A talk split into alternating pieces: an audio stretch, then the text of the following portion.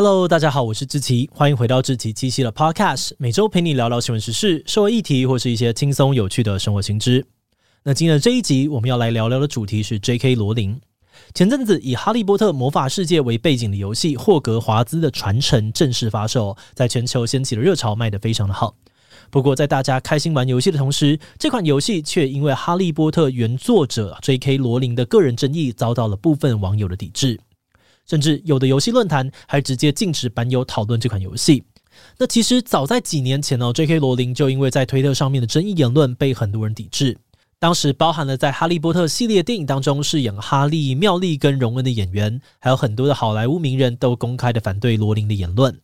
另外也有不少的公司团体纷纷跟罗琳切割，甚至是在宣传《哈利波特》相关产品的时候直接神隐罗琳，让 J.K. 罗琳仿佛变成了自己创造的魔法世界当中那个不能说出名字的人。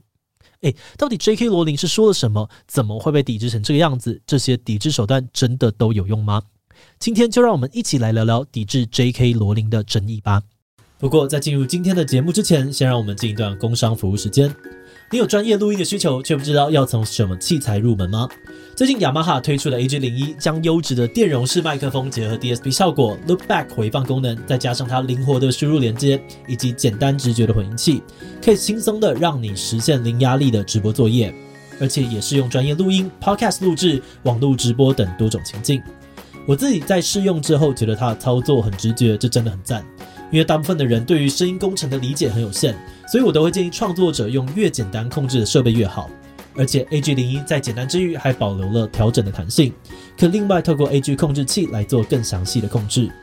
再加上它细心指向的收音范围，可以隔绝环境多余的噪音，转化成高解析度的音讯，让收音的品质提升了不少。如果你也想要从事自媒体创作，需要一个小巧但全方位的优质多合一解决方案，那么 AG01 可以说是你直播录音的神队友。想要知道更详细的资讯，就赶快点击资讯栏去看看吧。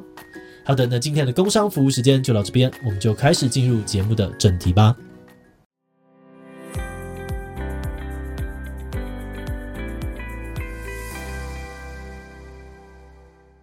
J.K. 罗琳从一个穷困的单亲妈妈变成现在世界上面最知名的小说家之一，当然是很多人心中的励志偶像。而除了她传奇的人生故事，罗琳在过去也被很多的书迷视为是性别观念进步的代表。因为 J.K. 罗琳笔下的角色，不管是哪种性别或是性倾向，形象都非常的立体，很少有常见的刻板印象。而且在故事之外呢，罗琳本人也常常会利用推特去帮女性跟同志权益发声。比如说，曾经有人在推特上面质疑说，邓布利多为什么是同志，根本看不出来啊。罗琳亲自回复他说，这可能是因为同志看起来就跟正常人一样，亲自上阵去表达他人人平等的价值观。另外，在遇到网友发表厌女言论的时候，罗琳也都会毫不保留、超级呛的反驳回去。种种犀利的言论获得了很多网友的好评，也建立起了罗琳性别观念进步的形象。不过在最近几年，这个风向就开始有点不一样了，有不少人都批评罗琳的性别观念退步，甚至还有歧视跨性别者的嫌疑。到底是发生了什么事呢？这整起争议事件可以推回到2020年罗琳在推特上面转发的一篇文章，当时这篇文章的标题用了有月经的人这个词。罗琳呢就在自己的推文里面反讽说，有月经的人，我很确定本来有个词可以形容这种人的，有人能够帮我解惑吗？是叫做女能、女能还是女人？那这条贴文一发布就立刻引起了 LGBTQ 社群的强烈反弹，他们认定罗琳的意思是没有月经的跨性别女性就不是女人。那罗琳后来呢也解释说，她确实反对把跨性别女性跟生理女性混为一谈，因为他认为，如果这个社会都用自己的性别认同去取代生理性别的概念，那会让现在对于生理女性的暴力问题变得更加严重。他表示说，生理女性长期以来都承受着结构性的暴力跟压迫，如果否定了生理性别的概念，等于是这些针对生理女性的压迫更难被指认出来，大家也很难去检讨跟改善这样子的社会现象。但是罗琳的这番解释呢，却引来了更多网友甚至是性别研究学者的强力反驳。他们强调说，跨性别女性就是女人，而跨性别者是长期真实存在的，只是一直没有得到社会的认可。他们认为就是因为现在的社会习惯用生理性别去划分男性跟女性，不认可自我性别认同的重要性，才会让跨性别者一直要隐藏自己，担心会被歧视、排斥跟暴力对待。他们批评像罗琳这样子只用身体来理解性别的传统观念，是对于跨性别者的歧视，会让跨性别的处境变得更加的艰难，甚至助长针对跨性别者的暴力事件。因此，在罗琳的恐跨争议爆发之后，有些跨性别议题的倡议者开始对外呼吁，大家应该以实际的行动来全面的抵制 J.K. 罗琳。而他们提出的主要抵制行动就是拒绝支持任何跟 J.K. 罗琳相关或是会让他从中获益的东西，像是拒买他的作品，还有从他作品衍生的 IP， 包含开头提到的游戏《霍格华兹的传承》。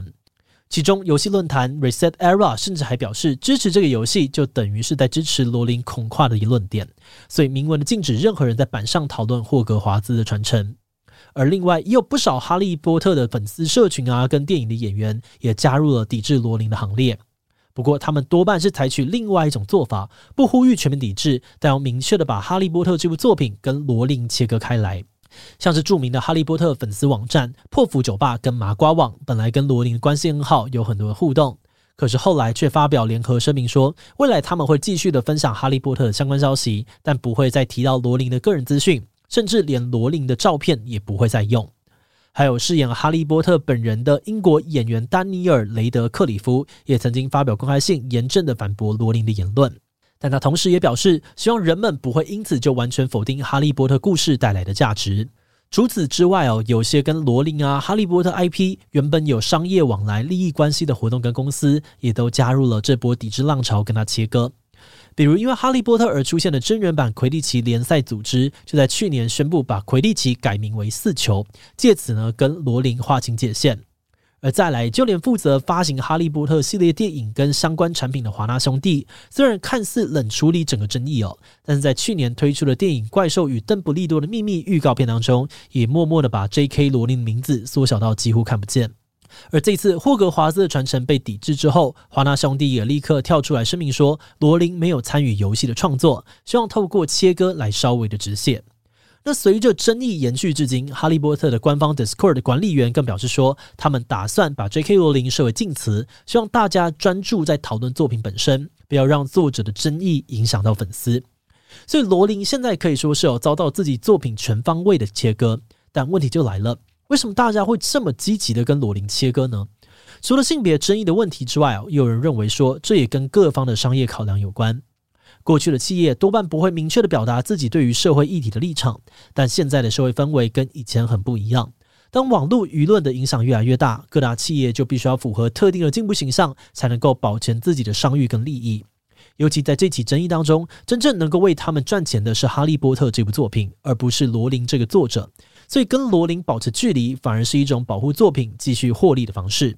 但这种做法却使得 J.K. 罗琳仿佛在他一手打造的魔法世界当中，成为了那个不能说出名字的人。不过在这样子的抵制浪潮之下，罗琳的收入或是个人影响力真的有受到影响吗？这些抵制真的有什么明显的效果吗？首先，如果我们从罗琳的经济收入来看，好像没有什么影响。从2020年罗琳爆出争议以来，罗琳的著作跟相关 IP 的产品销售状况其实都还是很稳定。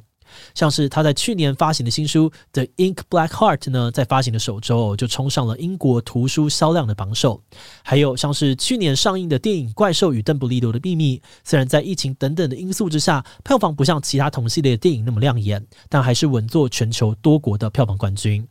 那以最近的例子来说，游戏《霍格华兹的传承》发行之后，不只是在玩家间获得了极高的评价，全球的销量更是在短短的2周之内突破了1200万份，总销售的金额高达了 8.5 亿美元，也就是255亿台币。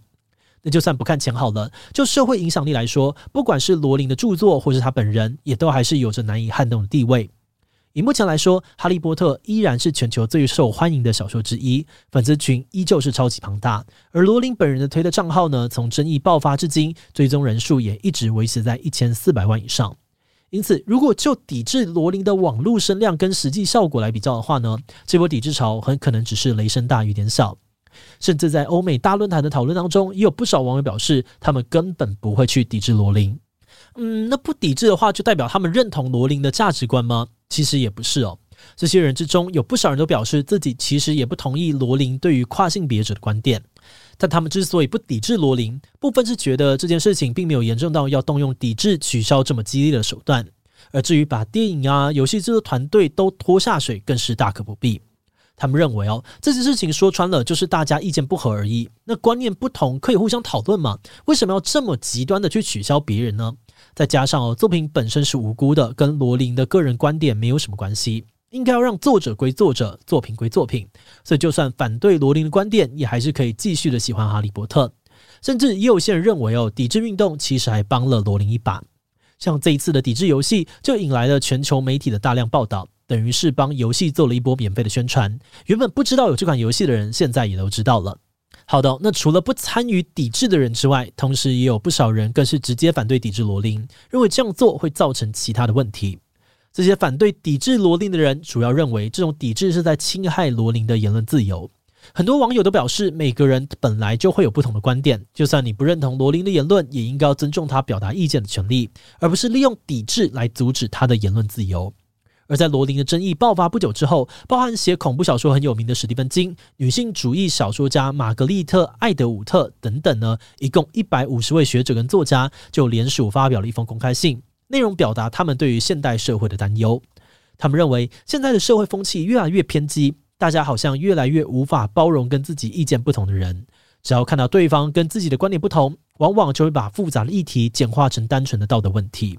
然后运用网络的串联，要求迅速严厉的处罚，甚至是实施网络暴力。他们担心说，这最后呢会导致整个舆论变成一言堂，各种意见无法交流，复杂的议题也无法进行有效的讨论。那虽然这封信的内容没有明确的提及罗琳的事但确实也表达了类似的担忧。而针对这样子的说法，支持抵制罗琳的意见就强调，言论自由有它的界限，不代表可以出口伤人，更不代表人们可以不用为自己的言论负责。而他们认为罗琳的这些言论呢，会强化社会对于跨性别者的污名，带给他们实质的伤害，已经不是一句言论自由就能够解决的事情了。尤其就客观角度来看，罗琳的确是一位握有极高话语权的公众人物，那对于跨性别者这样子的少数弱势来说，要对抗像罗琳这样子的强权，他们不得不采取比较激进的手段。毕竟如果不大力的发起抵制运动，大家会注意的很可能就只有罗琳的观点，而跨性别者的声音相较之下就很难被听见。节目最后也想要来聊聊我们制作这一集的想法。之前我们在这集机器的 YouTube 频道有做过一支 Shorts 讲霍格华兹的传承被抵制这件事情，当时看到很多网友留言说，他们其实很支持跨性别者争取自己的权益，但是不太认同这种倡议的手段，觉得太激进了，会让人有点反感。而也有人觉得说，这么极端的抗议方法呢，反而会造成反效果，让民众对于跨性别族群有更不好的印象，也会让他们无法理解他们抵制罗琳背后的目的。我们就在想既然跨性别议题的倡议者抵制罗琳这么久了，那他们应该也有意识到外界对于这些倡议方法的评价，但他们为什么会选择继续采取这样子的手段呢？我们的猜测是这可能是因为跨性别是一个相对小众又比较复杂的议题，很多人可能连跨性别是什么都搞不太清楚，更别说要他们去理解他们的困境。所以或许抵制 J.K. 罗琳就是他们故意选择用来推广这个议题的方法之一。但光靠罗琳的知名度呢，可能还不足以让议题得到很大的曝光，所以他们会选择采取比较激烈的行动去获得声量，让这个议题被更多人看到。但至于这个做法是不是正确的，这可能就见仁见智，大家都会有各自的想法喽。好的，那我们今天关于抵制 J.K. 罗琳的介绍就先到这边。如果你喜欢我们的内容，可以按下追踪跟订阅。如果是对于这集抵制 J.K. 罗琳，对我们的 Podcast 节目或是我个人有任何的疑问跟回馈，也都非常的欢迎你在 Apple Podcast 上面留下5星留言。那今天的节目就这样告一段落，我们就下集再见喽，拜拜。